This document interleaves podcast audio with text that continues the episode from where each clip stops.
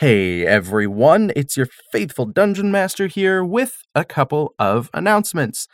The first and most exciting of these is that your DM, that's right, me, is going to be reading and producing a real, life, honest to goddess audiobook. I can't tell you which one yet. I'm waiting for the author to make the announcement, but I can tell you he's a great independent fantasy author from up in Sandpoint, Idaho. And I'm having a lot of fun doing this reading. You're going to hear me doing a long cast of signature dungeon mastery voices, so stay tuned for that. The second announcement is that, due to picking up this additional project, gotta pay the bills, am I right? Uh, Quarantine Quest will be releasing episodes bi weekly rather than weekly uh, through the middle of August or so. So you'll still be getting your dose of sweet, sweet adventure. It'll just be a little longer in between. So thanks for sticking with us. Uh, this episode begins one of my favorite play sessions so far, uh, which is split between this episode and episode 7 because it was so long and so cool. Stuff really starts to pop off, as they say. Uh, so please enjoy episode 6. There's something in your eye. Last time on Quarantine Quest, our party finds their way to the Rat's Nest, a sprawling network of catacombs and markets in the slums of Sharn. Lord Nero cuts a deal with Raktak the Goblin. Kalita gets yelled at after intimidating a bunch of angry poor people. When the party arrives at the E213 valve cluster, the adventure quickly comes to blows as the Lord of Blades sends his regards. And a demand for the map to the Forgotten Forge. After fighting their way out of a hairy situation, the party decides to take a rest. But what will they awake to find? You, Jimena, are the first to awake. Um, you awake to the sound of your brother's aforementioned cannon snoring. I'm, I'm waking his ass up. I don't like his snoring. I don't like the fact that he decides he needs to actually sleep, even. And so you you kneel down and you kind of shake him a little bit, uh, pry open his eyelid, and inside his eyelid is just solid black. I am waking up my sister, too. So you go to interrupt your sister's meditation, um, and she likewise does not awake. You go to pry open her eye as well, and it is also solid black. Who, who, who are you? What, are- what are you doing to my, my family? They don't reply. They simply slowly move towards you, letting out these dark whispers.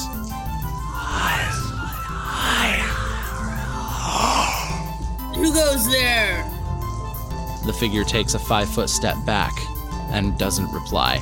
Nero casts Maximilian's Earthen Grasp. Fucking earthbend? Like you're like, nope, nope, fucking done with this shit. It's just one of those moments like, okay, no, no, no, no, no. Y- you went through this? What's going on? There is very little strength left in her. You begin to fall to the ground unconscious. I don't think this is a fight you can handle. Maybe consider uh, running the other way.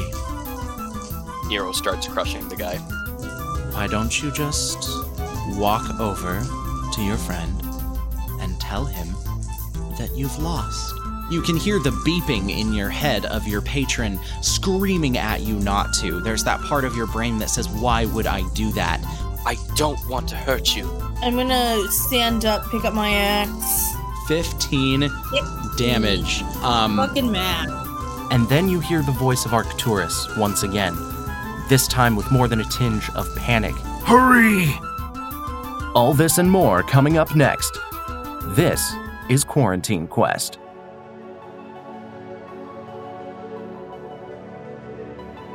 The city of Towers, like most places in Eberron, is home to a number of dragon marked enclaves, facilities that represent and house those dragon marked with interests in the city.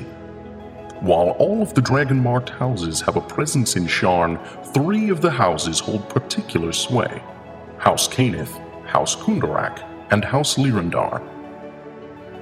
Following the destruction of Cyre, House Cannith split into three factions. Sharn is home to the southern faction, led by Merrix de Cannith. Engineers and architects helped build the city, and it was Cannith artificers who developed the flying buttresses that allow for the construction of its enormous towers. Sharn is also one of the greatest centers of trade and commerce in Khorvaire, and it is small wonder that House Kundarak, the House of Warding, would have a strong presence in the city.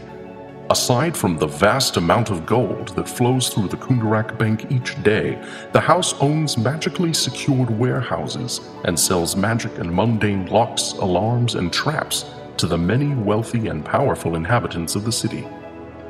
And House Lyrandar, though they are the smallest of the major enclaves, have a powerful and influential presence. Lyrandar Tower is one of the tallest towers in all of Sharn and serves as the singular hub of airship travel to and from the city. For this reason, it was through House Lyrandar alone that Sharn became known as the gateway to Xen'drik. Veins of endless intrigue and subterfuge run deep to the heart of Sharn, and the dragon marked houses are no exception. Much like the cities and kingdoms they serve, they engage in games of influence and delicately balanced power, with each one harboring their own carefully nurtured secrets and motivations. It is only a matter of time before the gears of their machinations begin to turn.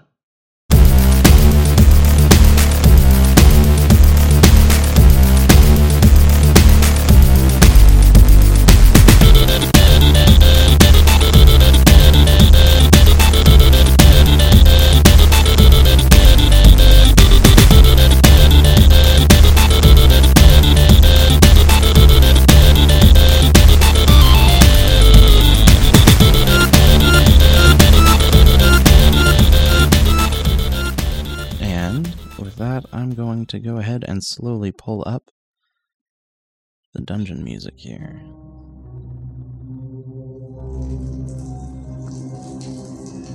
I hear water.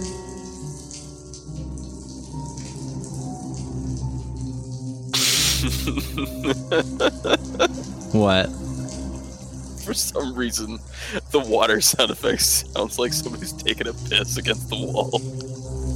Yes, uh, as as you guys prepare for the next step of the mission, uh, Arcturus is taking a piss against the wall. Uh, roll a roll a perception check to see if you can gauge how fat his stream is. We should move on.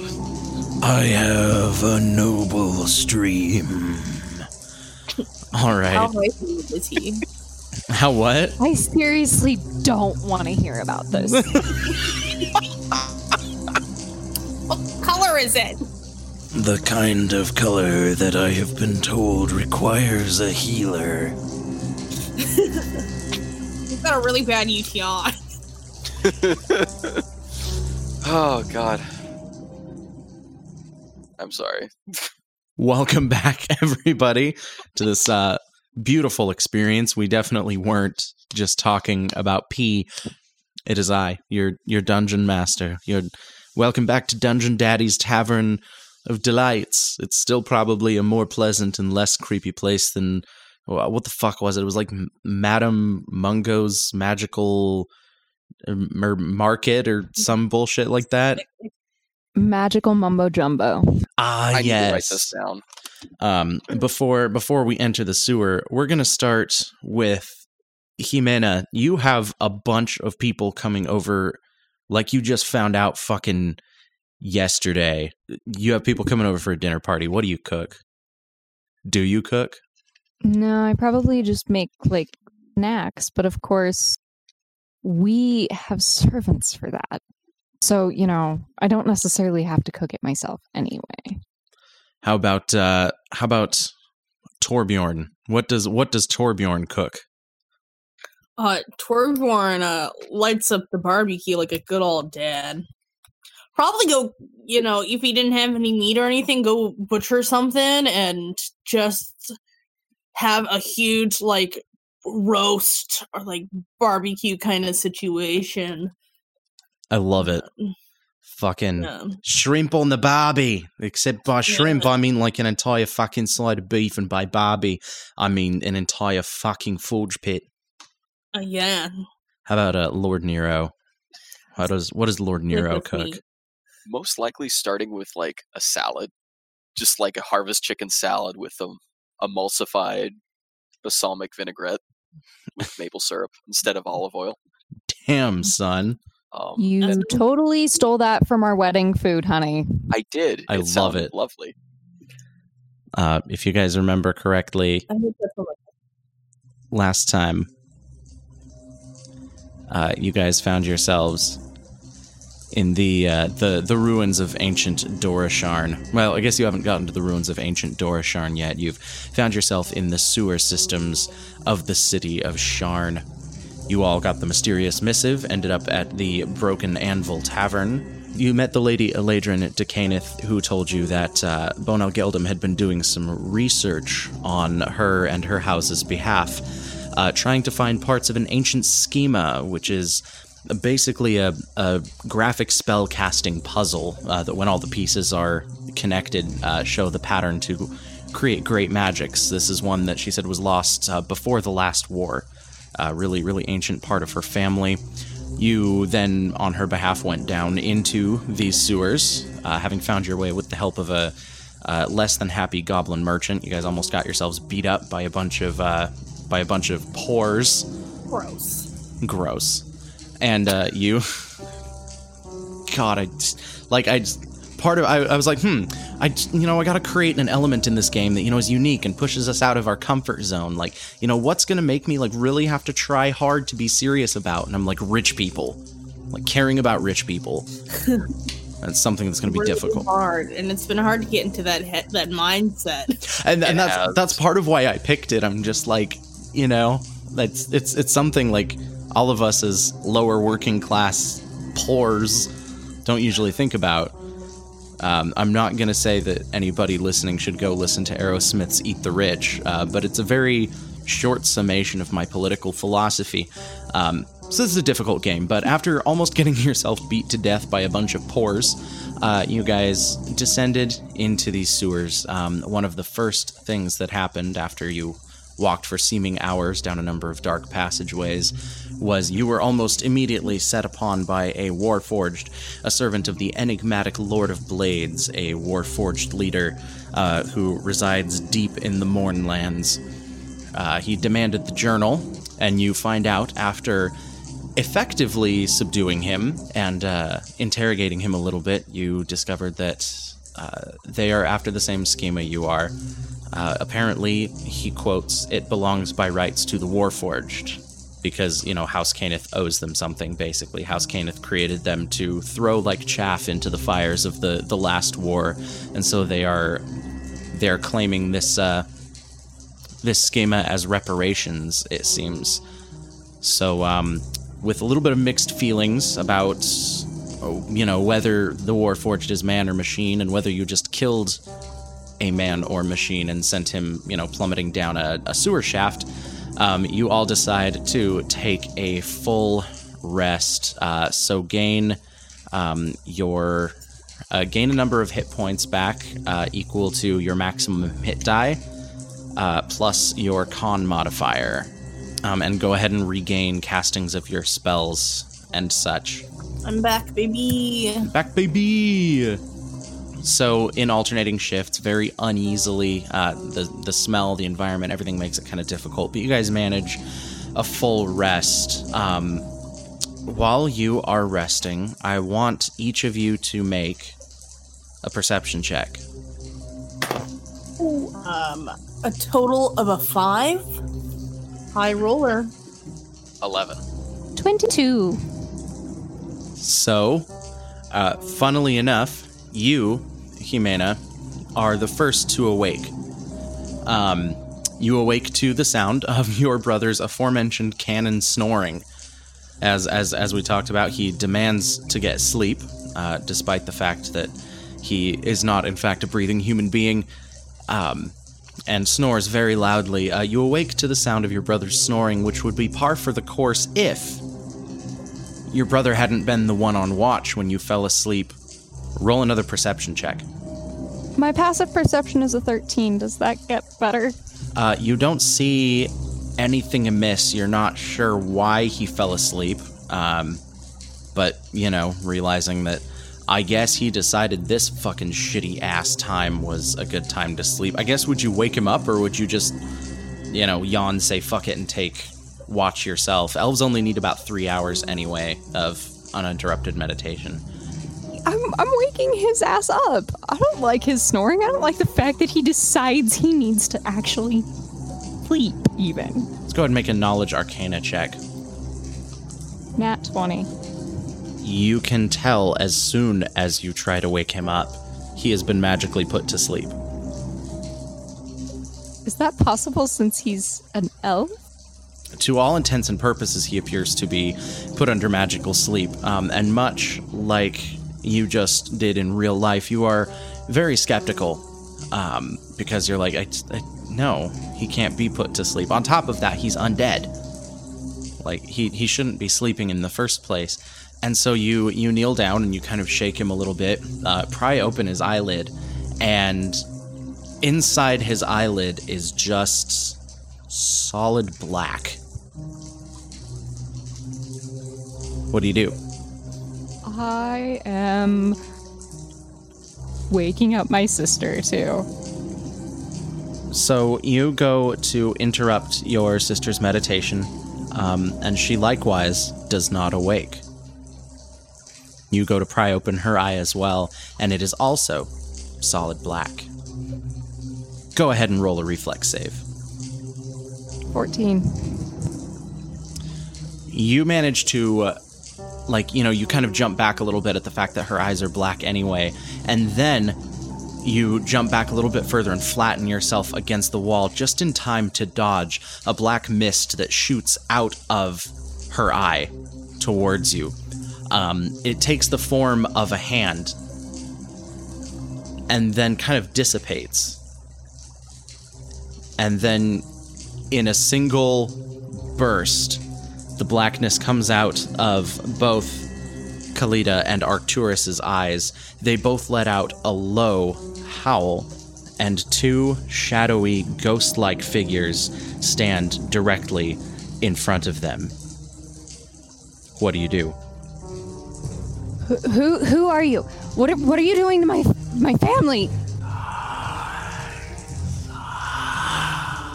They don't reply. They simply slowly move towards you, letting out these dark whispers.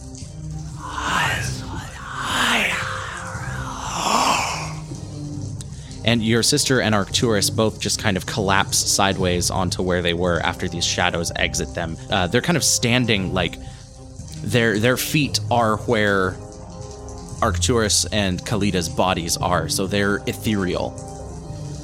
Uh, well, I'm going to summon my pact weapon rapier. That way I have at least something to protect myself. And then I'm also going to shout, uh, gu- guys, guys, uh, something's happening. All right, so you are going to go first in the initiative order. The other two of you go ahead and roll initiative and see where you fall. Four. How about you, Chuck? 16. All right, Jimena, you go first. Let's just swing that pact blade. Okay, go ahead. 13 to hit. 13 to hit. You do hit. So go ahead and roll for damage. 5. Five. Okay. Uh, so you do five damage to this thing. You you see like fire kind of come off the edge of your weapon, um, and it almost looks like it burned like a little bit of ember into the body of this strange, dusty shadow. Um, so it kind of falls back. Uh, after that, it is Torbjorn's turn. Torbjorn, uh, you wake up. Uh, I guess put your character where you would have been sleeping. I doubt you were sleeping in the middle of the water. Um, and Arcturus and Kalita kind of had the stairwell, so uh, you and Orin both go ahead and put yourselves where you would have been sleeping. So the one that you just slashed at, Jimena, is going to uh, make a lunge for you. no, unless a seven hits you. No, Okay. Uh, thankfully. so it lunges at you with one of its strange, black, misty hands, and uh, you manage to just kind of do the classic. It's like that scene where you know you're on the ground and rolling side to side as someone tries to stab you with a sword, uh, except you're standing up against a wall and it's trying to touch you with its weird, creepy mist hand. Uh, so you just kind of like roll to the side a little bit and dodge it, uh, readying your blade for the next bow. Uh, the second one is also going to go ahead and make an attack roll. That one is a 14. Yep, that'll hit. Okay. That is nine damage. Rude. yeah, it reaches and its hand just plunges directly into your chest. Um, and you hear it just kind of. And as it speaks, uh, your vision goes blurry a little bit, and you feel yourself kind of go weak at the knees before you hear a, a small beep in your head and uh, regain your strength as your patron speaks to you, uh, but not before you lose one point of strength damage. So reduce your strength score by one. Torbjorn. Or no, um. Oh, we totally skipped over Torbjorn's turn. I was like, where are you all sleeping? And you guys were like, here. And I was like, cool, it's the Shadow's turn now. Uh, Torbjorn, go ahead and take your turn. Uh, and go ahead and take one extra action on your turn, uh, whether that be a move or an attack, because I'm trying to punish myself for forgetting these things. Um, so you guys kicking everything I throw at you as ass until I remember that you, your turn exists is probably a good way to do it. Uh, so go ahead and take one extra Yeah. action. Um, am I prone still? Am I still laying down, or? or Uh, yeah, I need to you, you were you were laying down. Action to stand up. Um, and they're over by the stairs and stuff. Yeah, yeah. If you look at where Jimena and Arcturus are, just go ahead and essentially use them as the pawns uh, for the shadows. The shadows are standing directly over their unconscious corpses. So you round the top of the stairwell, look up through the doorway there, and see exactly what I described to you. Um, there's this weird, shadowy black figure uh, hanging like a ghost over the seemingly lifeless or at least unconscious body of Kalita lying in the stairwell. All right, I'm gonna take my uh, like move. Cl- I'm gonna move closer to them, and I'm gonna um take my my magical great axe and uh, swing at the one I'm closest to over Jimena. Ooh, nat twenty. Oh shit. How much damage? 12. 12 damage. Hell yes. Um, so you reach out and you drive your. Um, and that was with the critical hit? Yes. Okay. All right. So you you drive your blade towards this thing. Uh, you your your blade swings through it, and for the second time today, you hear your axe kind of like ching against rock, and you wince a little bit. Um, but it is appearing to have trouble reforming its torso back together uh, from where your axe plowed through it. Uh, it is starting to kind of reform where its ribs would be, uh, but there's still a gigantic tear in between uh, the center of its body. After that comes Lord Nero. Assuming that Nero was just woken up by Humana screaming and then hearing, "Ah, ah, s-" there would probably a, ah! and then you hear a loud, and he would disappear. Oh, damn. Okay. Cat casting Misty Step and falling face first in this water. Okay. Alrighty. Uh, so it cycles back to Jimena. Jimena, what do you do? That is a bonus action, Oh, shit. Okay. and I'm ass- I'm just gonna say Nero's prone. Yeah. Tor- Torbjorn, there's there's ah." And Torbjorn is standing directly in front of you, already swinging his axe as you look up. up. there's a, a, a black thing. What is it? And then he'll just kind of like point at it, like just nervously casting True Strike. Okay. Uh, Jimena, it is now your turn. What do you do? Uh, the first thing I'm gonna do is uh, do something I should have done before. Now realizing this, uh, and enact one of my fancy invocations, Ooh. casting mage armor on myself. Double? Ooh, okay. So I after. a little harder to hit. Yes. After that, I guess, come the shadows. Uh, the one is going to uh, lunge at you yet again. Oh boy, that is a 23. Um, it is going to once again do nine points of damage to you.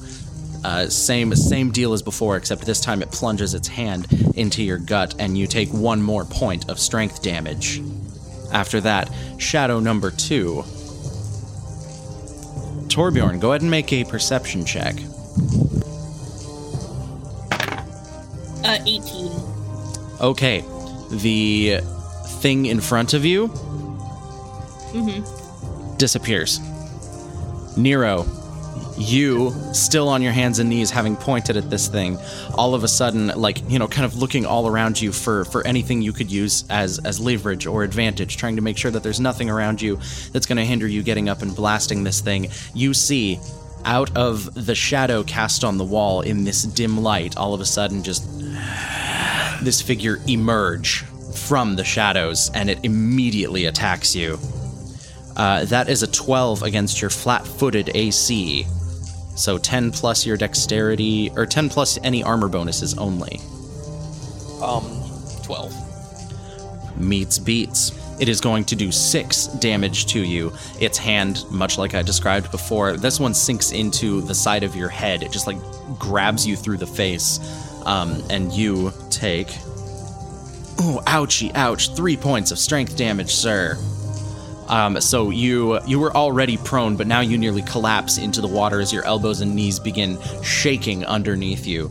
Um, however, this is the same shadow that you would cast True Strike on, so that at least is a comfort, as your body is seemingly desiccated from the inside. Torbjorn, it's your turn. And you know what? Take an extra action because I put you out of order. God damn it. Yeah, and you hear you hear uh, Nero's like "Ah!" behind you as this thing like sinks its hand in. So you immediately turn around and see it as well. So uh, you may take two attacks Yeah. rather than one. Okay. Um, uh, 17, um, 16 on the other. Both hit. 24. 24 damage. It cleaves through the middle of this thing uh, and splashes down into the water as you just hear a and it dissolves into black dust. With that said, Nero, it is not only your turn, but make a perception check. Okay. Nat 1. All right, you are relieved that this thing is gone. What do you do next? I mean, I'm assuming I can't see the other one. Uh, no, no, it is up and around the stairwell. Okay. Um, Nero will cast Mirror Image. Okay, that brings it back to Humana's turn. Okay, wanting to get this thing away from her, uh, we're going after an Eldritch Blast. Hell yeah. 21. 21 to hit, that hits.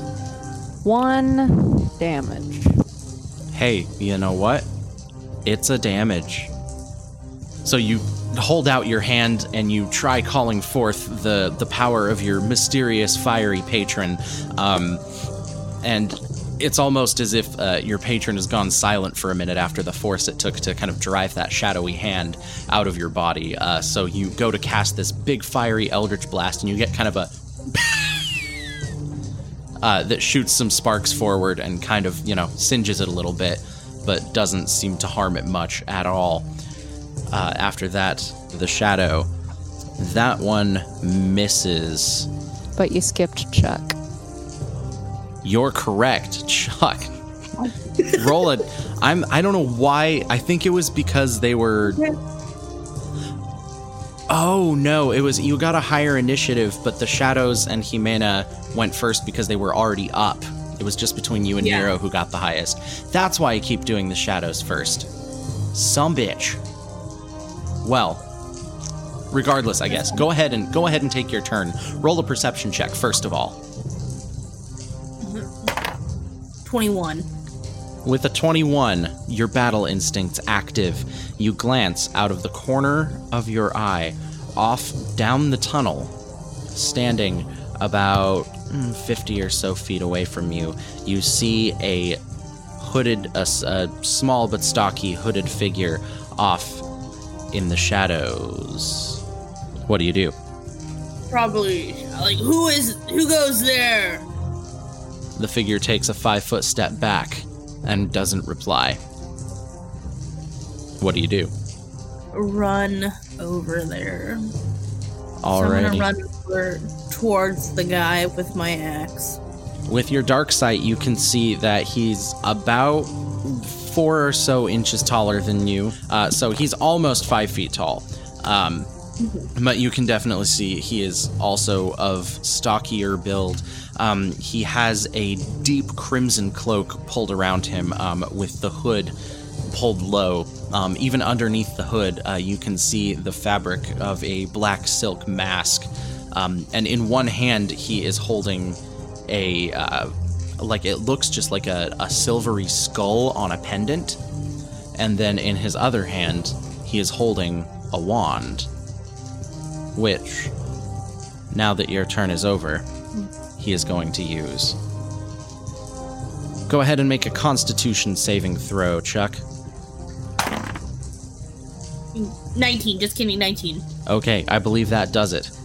So you take five damage, and what happens is he basically points the wand at the ground, um, says a small command word in Draconic, and a wave of lightning with kind of a crack of thunder that nearly deafens you all down the tunnel there um, explodes outward in about a 15 foot radius from his body. Um, you feel some of it course through you.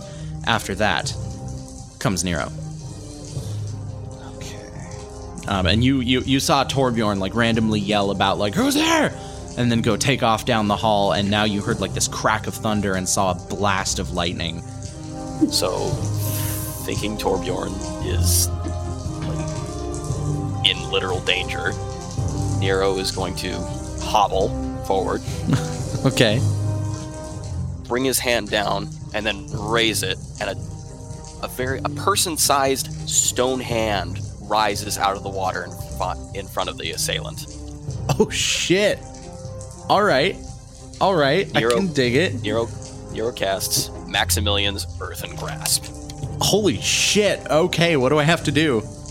Target must make a Strength saving throw. Okay. DC 13. Um, hold on. I don't think he made it. He 100% did not. Uh, so what happens to him? So the hand grabs him. Oh fuck. The target must make a strength throw. On a failed save, the target takes 2d6 bludgeoning damage and is restrained for the spell's duration. Oh shit. What's the duration on it? It's concentration up to one minute. All right. So go ahead and roll your damage, and he is firmly held. So six bludgeoning. hoping with that. Six bludgeoning. All right. Excellent. Uh, it is going to cycle back to Jimena's turn. Well, let's try that uh, Eldritch Blast again, shall we? Go right ahead. 24 to hit. Jesus. Yeah, that hits. 10 damage. Hell yes. You extend your hand and just absolutely fucking blast this fucking thing out of existence. A jet of eldritch flame shoots out of your hand and basically just flamethrowers this thing. You hear its spectral as it gets just vaporized. Arcturus immediately starts uh, stirring and kind of pulling himself up off the ground. Kalita, however, is not moving. What do you do? I am going to ask Arcturus what he thinks is wrong, why she's not getting up, in a completely panicked manner. And then, because she knows that she is uh, in some trouble health wise, she's going to pull out a potion of healing and take that. Okay. Uh, normally that's a regular action, but considering you yourself are kind of out of combat at the moment, I'll, I'll go ahead and let you do that. Uh, so Okay. go ahead and roll for whatever it is to heal yourself up. Um, Arcturus is still kind of like groggily pushing himself up the up off the floor, and he's just going to like look up at you. You can see like the that kind of reddish glow starting to come back into his eyes, um, and he just says, I do not know, but they will pay. After that is Torbjorn. I am going to uh, move up right in front of this wand wielding uh, Some weirdo. Uh, just bit. And uh, I'm gonna I'm gonna hit him with my my magical great axe. I'm gonna take a, a hefty swing and oh I don't know, uh, 14 hit. Let me look at his dex bonus. Yes, a 14 hits. He is flat footed because uh, Lord Nero has him held in his big earthy fist. Also, can I say how cool it is that you just, you know, kind of like teleport and we're just like, oh, oh, no, what do I do, Rick? Um, and, you know, it duplicated yourself out of like, you know, this, this premature, uh, you know, spell pissing your pants, and then all of a sudden turn around, see that there's somebody down the, the hall casting lightning bolts, and just fucking earthbend. Like you're like, nope, nope, fucking done with this shit. It's just one of those moments like, okay, no, no, no, no, no. All right, uh, what's your damage, Torbjorn? What is that big fat damage? Um, it's gonna be another 12. I rolled another seven. God damn. Alrighty. I keep rolling the same damage. Hey, you know what? Okay it's 12 that. damage every time. Yeah. Let's keep it coming. Um, okay, you dealt your shit, and now it is his turn. Um, Your turn to deal with your shit, bud. yeah, I'm going to see what he can do.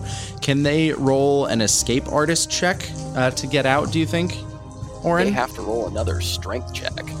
Another strength check. God. And it was DC 19? Oh no, DC, thir- DC oh, DC 13. DC 13. That's right. He, yeah, still didn't make it that first time. This time, however, he does.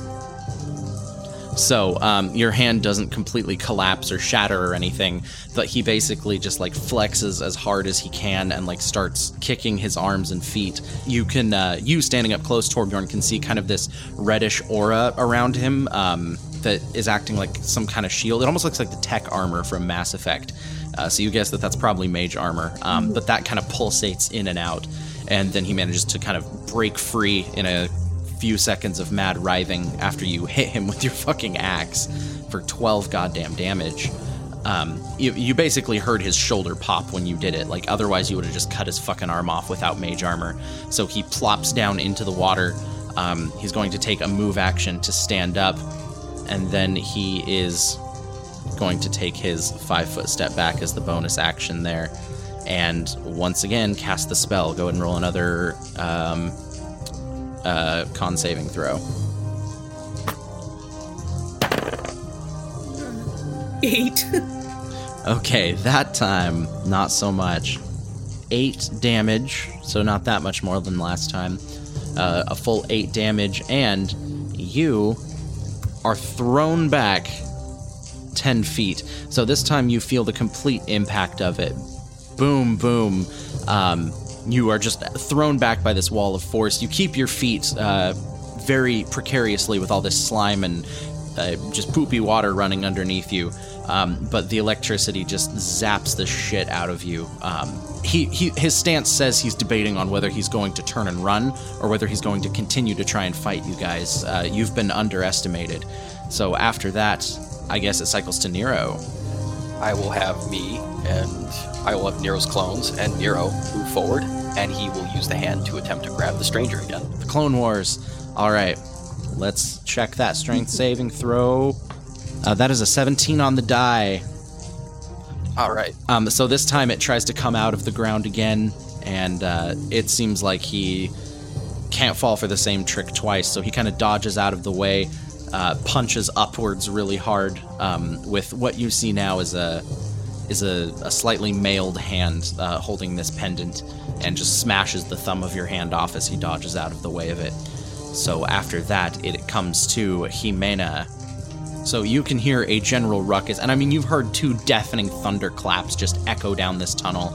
And now you're hearing a bunch of, like, you know, splashing and rocks cracking and shit uh, outside. So what do you do? Yeah, uh, she's torn between helping her sister, trying to figure out what's going on with her sister, and going to help these people who are obviously trying to help them, so why wouldn't they get her help?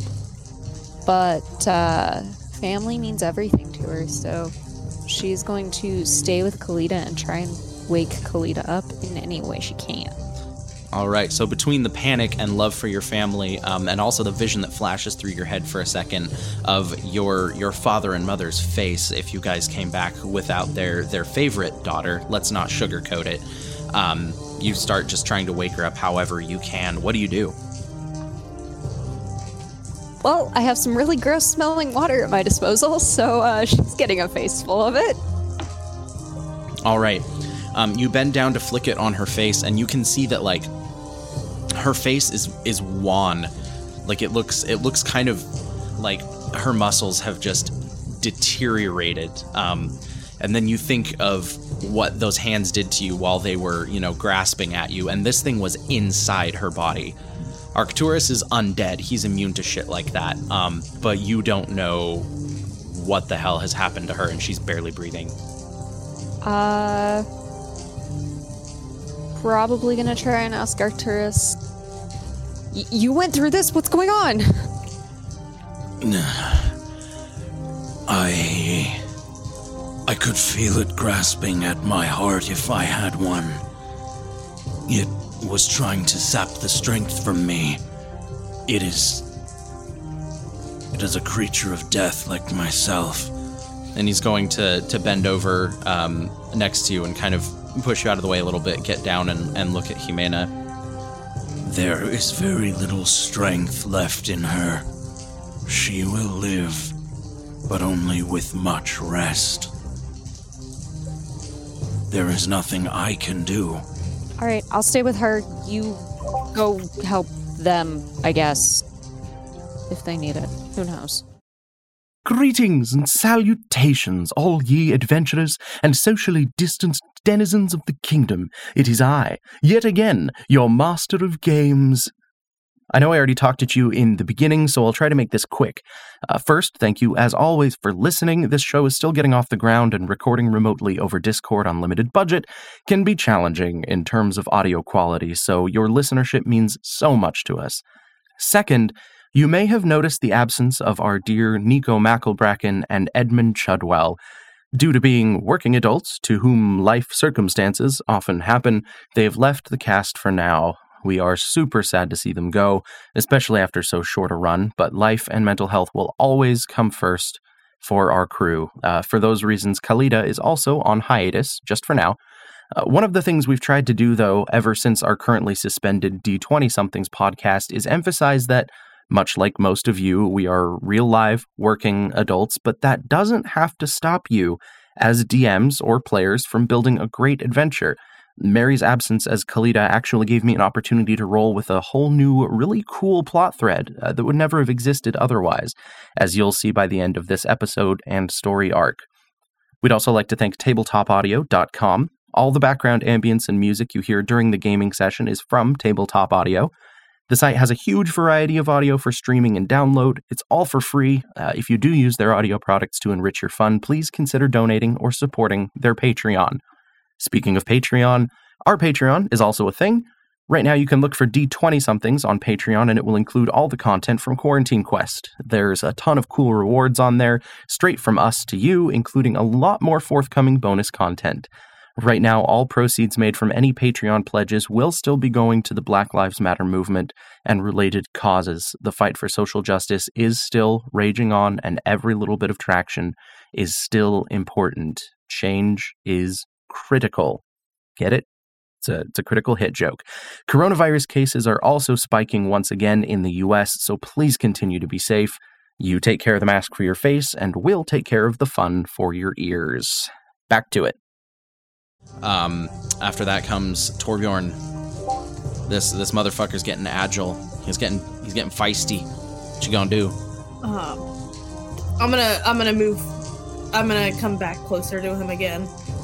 Um, get back up in his business and uh, and nope. Just Uh, just nope. I got a, I got a natural one. So, but Oh, shit. Okay, uh, go ahead and roll to confirm that fumble. uh, yeah, I got a four again. Shit. Okay, so the fumble effect is vibration. So uh, your your poor axe, man, your poor axe. So you swing it down so fucking hard, just like, nope, I'm done with you. Go away. We got a mission to get on with. And um, he dodges back just quickly enough that the full force of your swing collides with the solid rock underneath the water.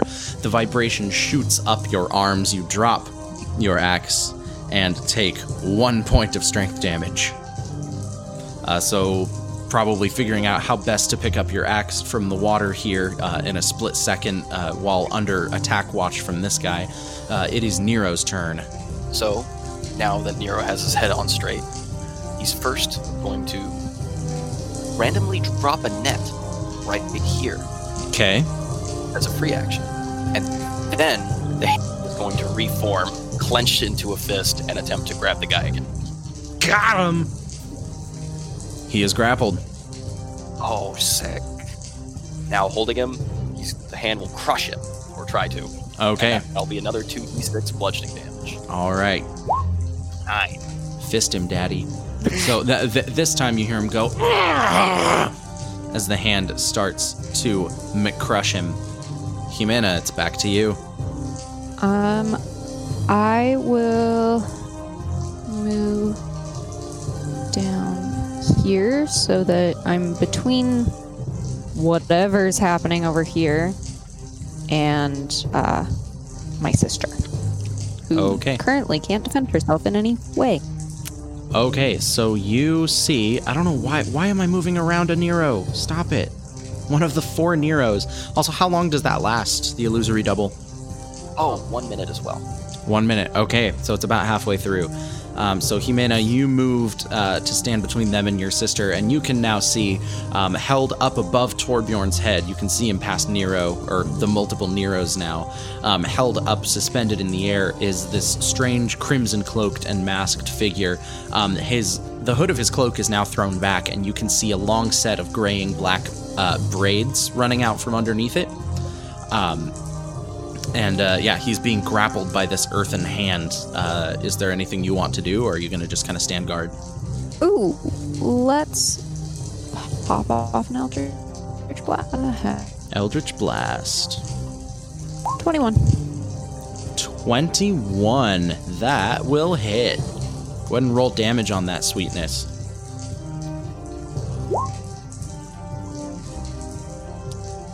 Is the six the damage there? I see it. I see it now.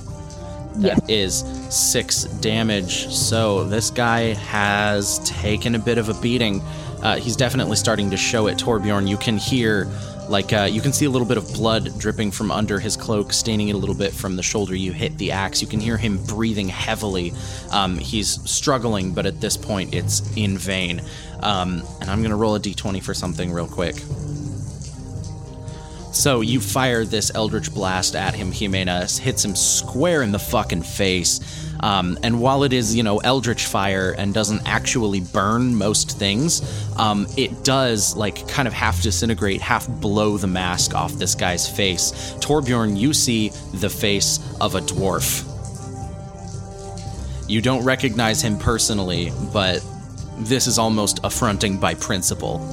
After Jimena, comes le motherfucker.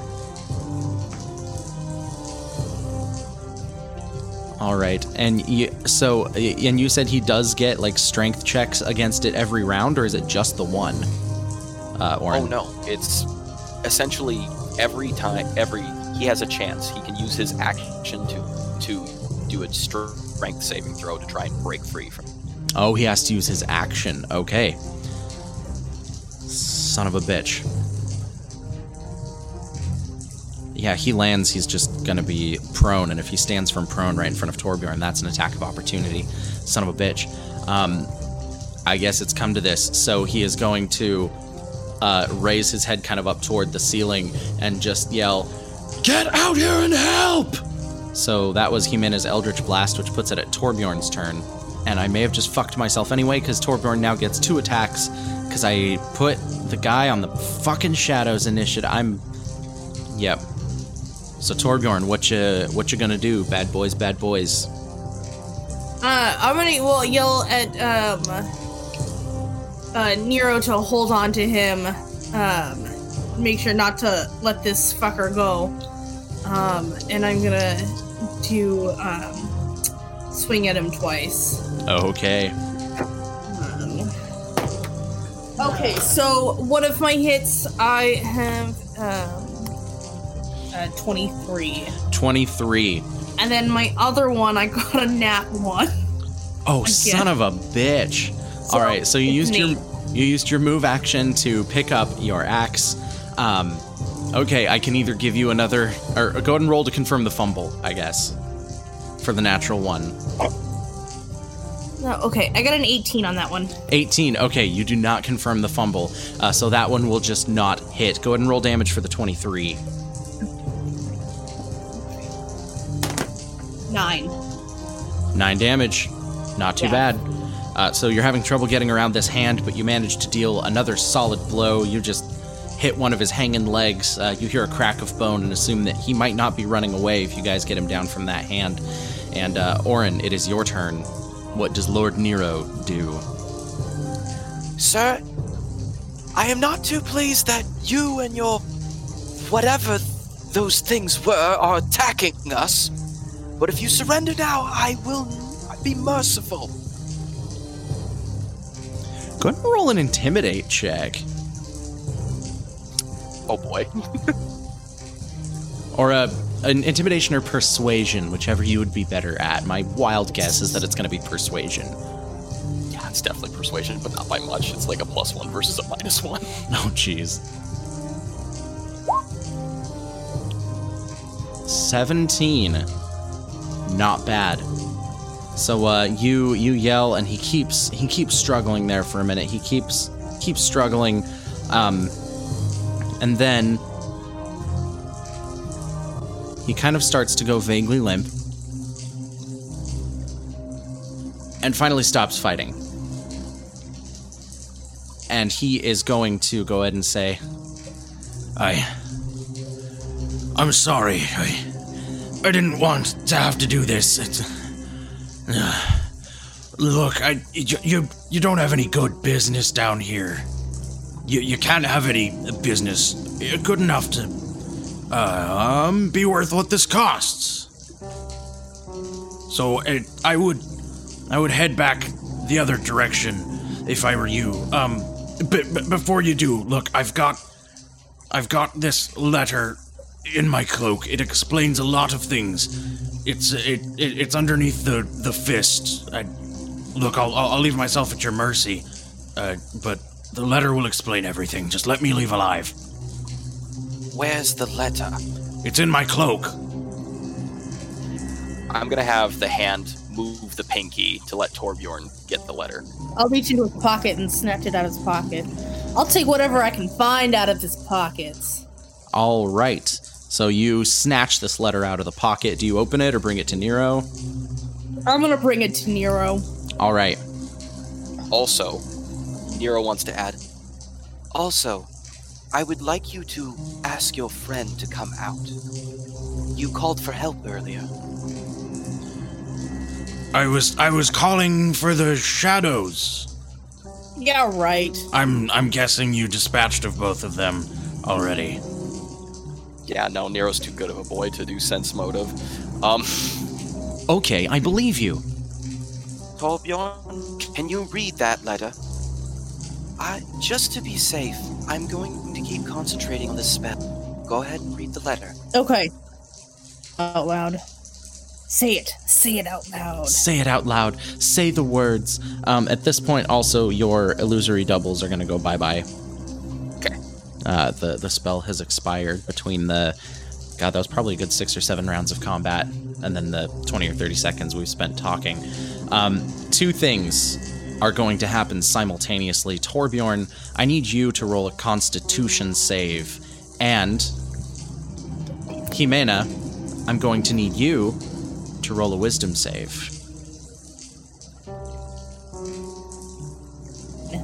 15.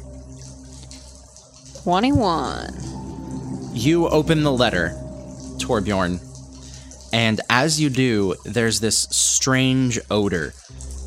Your vision begins to get a little bit hazy, and as you like you were already pulling the paper out to start to read it, and as the paper comes out, a puff of white dust follows it.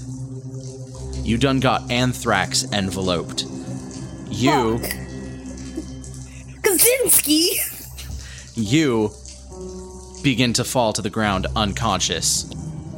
Jimena, behind you, you hear a voice. And the voice says, I don't think this is a fight you can handle. Maybe consider running the other way. Nero starts crushing the guy. Okay. Um, he's gonna roll another strength check. That is a natural 19 on the die. You go to start crushing him, and he makes a wild smash upwards with his uh, legs. You hear another small crack of bone and a grunt from him as he slams his feet into the wrist of um, this this earthen hand. Uh, it breaks it off, and he lands on the ground with a wince and prone, but free. Jimena, what do you do with this voice behind you? Uh, uh, picked on, not that her sister will admit to it, most of her life, so her instant instinct to someone whispering behind her is to turn around. There's no one there. Of course, there's not. Roll a perception check. Are we in combat again? Uh, passive perception is 13. Uh, you don't see any evidence of anyone. This voice seems to have gone out of nowhere. Um, at this point, if you want to stop Dwarfy McDorfington, go ahead and roll initiative. Gave you a shot, man. So that'd be an 18 plus 2, 20. Four. Arcturus rolled a seven. Do I need to roll or am I, or am I unconscious? You are unconscious for two rounds. 1d4 rounds, rolled a two. Um, Nero, you go first. Um, the hand is gonna try and grab him. Okay. How many times can you cast this spell? Um, it's concentration. Oh So shit. I Okay. can just keep grabbing him. Okay, and it's concentration So up one- to One minute. up to one minute. Okay, so your your shadow clones expired. Um, so your your hand has as well. So if you want to use the hand, you gotta cast it again. Oh, okay. Um, would you say that Torbjorn is flat on his face? Uh, Torbjorn kind of crumpled sideways, so Torbjorn is laying like largely on his side, like a little Okay. little bit of face in the water, but he's not like drowning. So it's rel- it's relative to say that Mr. Dwarfy Man is like also at the same level as Torb. Uh, yeah, more or less. I mean, he he kind of fell prone on his hands and knees. Like you have line of sight to him. Okay. So, seeing the deceit, Nero was like, I gave you a chance! And then points at the net next to his feet and casts Catapult. Holy shit! What does that do? Essentially sends the net careening at him. Oh fuck! Okay. Uh, does he have a And- reflex save or anything? He must make a dexterity saving throw um, to my spell save DC. I'm assuming it's not very good. But if he fails, it's 3d8 bludgeoning damage, and because it's a net, he is restrained. Comes that magic roll. For a beautiful moment, you think that this thing is going to just nail straight over him. Um, and at the very last minute, as like one of the balls on the bottom of the net hits um, hits the side of Torbjorn's helmet passing by, he immediately flattens himself into the water and basically like scurries backwards, um, using its buoyancy to aid his movement. And the net lands limply, like you hear a knock and kind of a as a couple of the little metal balls hit him, uh, but the net itself falls limply in the water beside him. Jimena, roll another wisdom save. 13. So the voice says to you again, Really, not even your most powerful spellcaster friend can do much about this, and your sister's as good as dead. Why don't you just walk over to your friend and tell him that you've lost? And you can hear, like, vaguely as if from a distance, you can hear the beeping in your head of your patron screaming at you not to. There's that part of your brain that says, Why would I do that? But you do it anyway. Wait, is this being charmed? Because I have advantage against charmed. Oh, okay. Roll another, roll one more wisdom save then. One more wisdom save, baby.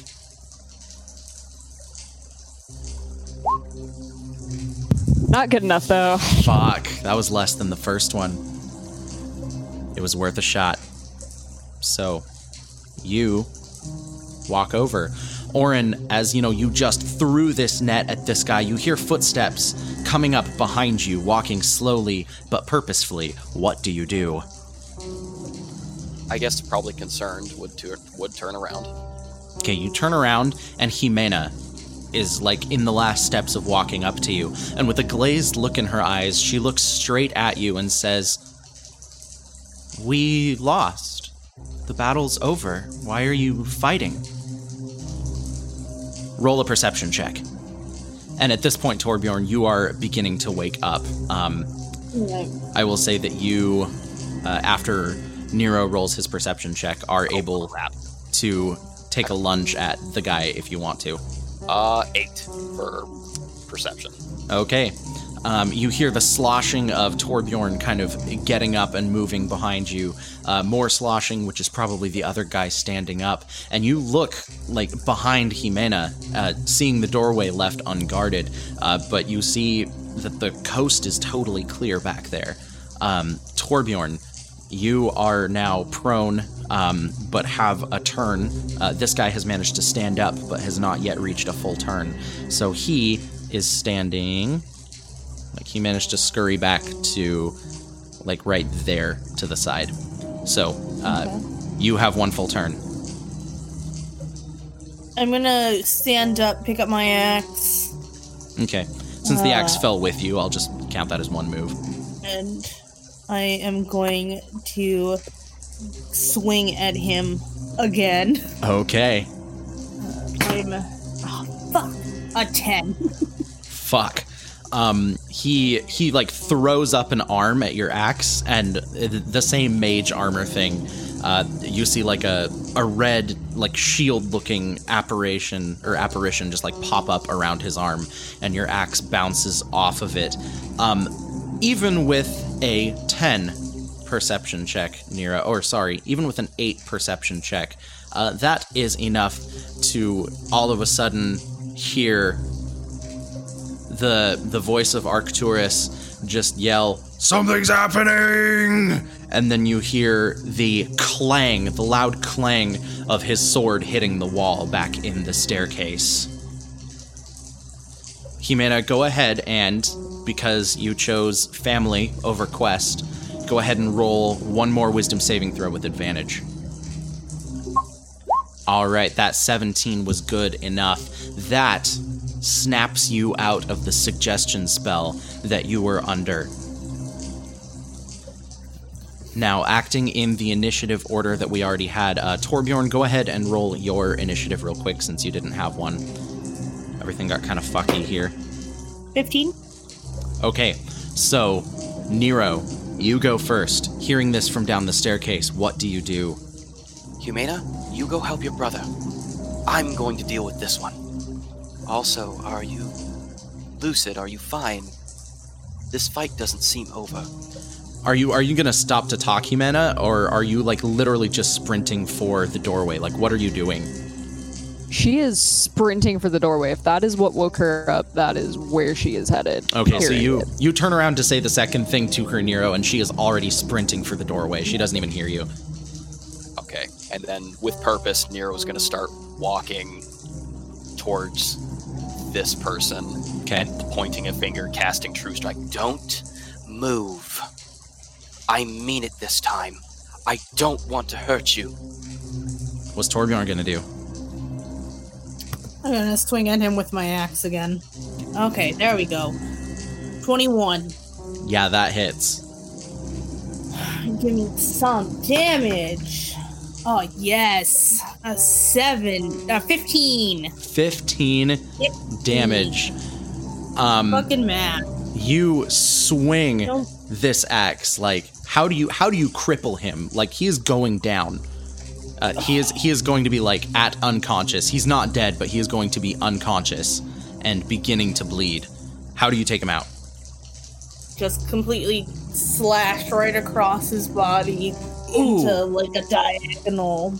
Right across the gut, so his guts fall out. Oh my god. So this guy is partially disemboweled and falls backwards into the sewer water. Like if bleeding out doesn't kill him, sepsis sure as fuck is going to. So after that comes Arcturus. So, more noise is going to come from the stairwell. At this time, you guys just hear a short, pained yelp. Just a small. And then you hear the voice of Arcturus once again, this time with more than a tinge of panic in it. And you're going to hear him yell. Hurry! They've got Kalita!